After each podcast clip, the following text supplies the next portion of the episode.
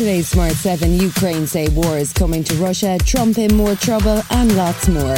It's Monday, the 31st of July. It's World Ranger Day, and happy birthday, Amelia Fox. The Smart 7. It's news,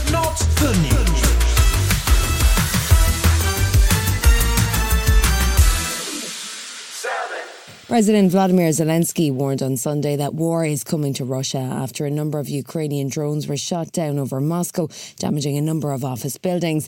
The warning came after Vladimir Putin spent the weekend courting African leaders at his annual Russia Africa summit in St. Petersburg. He spoke after a military parade to praise the strength of the Russian Navy, which will play a critical role in blocking the Black Sea grain exports. Today, Russia is confidently implementing the large scale tasks of its national maritime maritime policy and is consistently building up the power of its navy.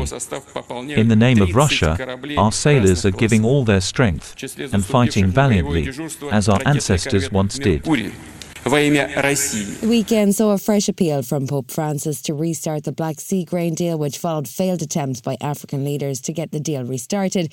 There was no sign of a breakthrough from peace proposals brought by the African nations, but South African President Cyril Ramaphosa said the African and Russian relations are in a better place after the conference. The outcome is very, very good. The declaration was well negotiated, and I believe that We've got a declaration that can take our relationship between Africa and Russia forward. Meanwhile, Maria Zakharova, the spokesperson for Russia's Military for Foreign Affairs, was keen to remind their guests of the importance of Putin's so called special operation. Our guys give their lives. They stand up for the right, not just of the African continent, but for all the people on the planet to be free.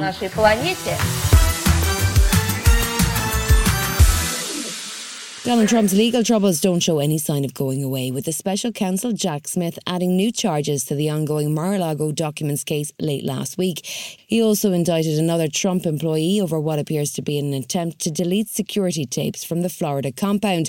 The new charges for Trump are willful detention of defense information and two charges of obstruction. His Mar a Lago estate manager, Carlos de Oliveira, has now been indicted. Donald didn't take it well, calling the special prosecutor deranged and ranting to his fan base at a rally in Erie, Pennsylvania over the weekend. You know, they're not indicting me, they're indicting you. I just happen to be standing in their way. That's all it is. His former lawyer, Michael Cohen, who's already served jail time, is becoming increasingly concerned that the Republican Party appear happy that Donald will be their presidential nominee, despite the legal cases stacking up. They are all out of control. And if guys like Donald Trump or Donald Trump 2.0 retake the White House, and I'm not trying to be hyperbolic here. Yep the America that we know is going to be more like the handmaid's tale.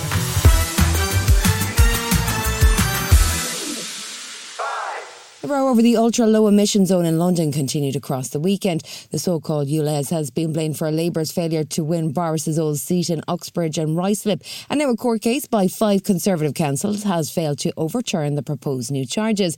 London Mayor Sadiq Khan has been defending the measure as he comes under increasing pressure from both the Tories and Labour. The easy and lazy thing to do is try and be universally popular and duck the tough issues and kick the can down the road. I think the issue of climate change and air quality is an issue that deserves and demands addressing now.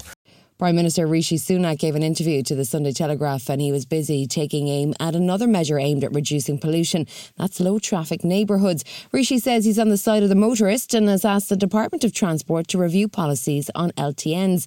Labour's Nick Thomas Symonds says it's really not an issue that the Prime Minister should be getting involved in. We are in favour of well planned, low traffic neighbourhoods, but as I say, they have to be decisions that are made by local communities.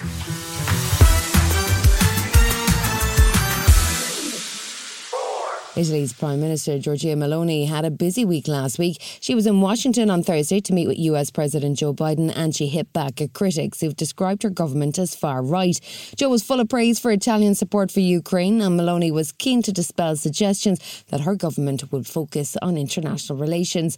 She's the first woman to serve as Italian Prime Minister and she told Sky News that she wants her government to be judged on its record. Guardi, è successo banalmente che io ero. What happened was that false propaganda, so to speak, preceded me, which described the idea of a centre right government led by Meloni as a disaster. But in reality, it emerged that a centre right government led by Giorgia Meloni eh, as Prime Minister was a serious government. Still to come on the Smart 7, a cricket legend steps down and S Club are hitting the road. Right after this. Welcome back. Monday sees the final day of the Ashes as the fifth test concludes after a series of rain delays, which saw one test abandoned and Australia leading the series 2 1. One way or another, after more than 600 test wickets, it was the end of Stuart Broad's international career.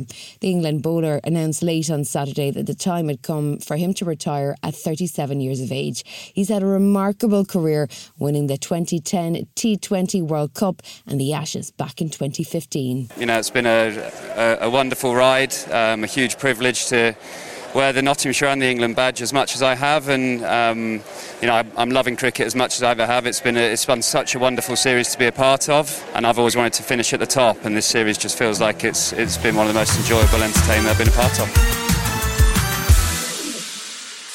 It's been a tough few months for S Club 7 after they were rocked by the death of bandmate Paul Cattermole back in April.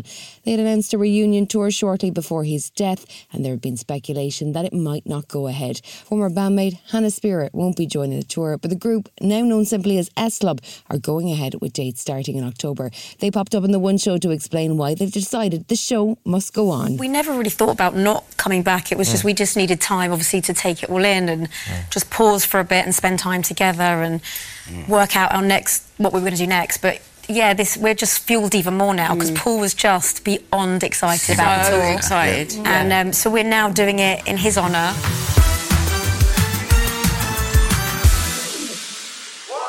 If you're a fan of fiendishly bloody puzzles, then I've got news for you. Saw 10 is on the way, and it's both a sequel to the original movie and a prequel to Saw 2, if you can figure that one out.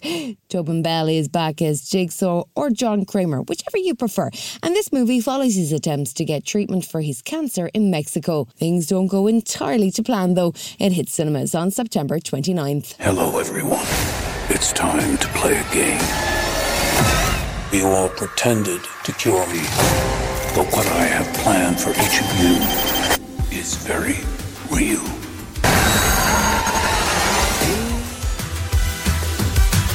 You've been listening to The Smart 7. We'll be back tomorrow at 7 a.m. Hit that follow button and have a great day. Give us seven minutes, and we'll give you the world.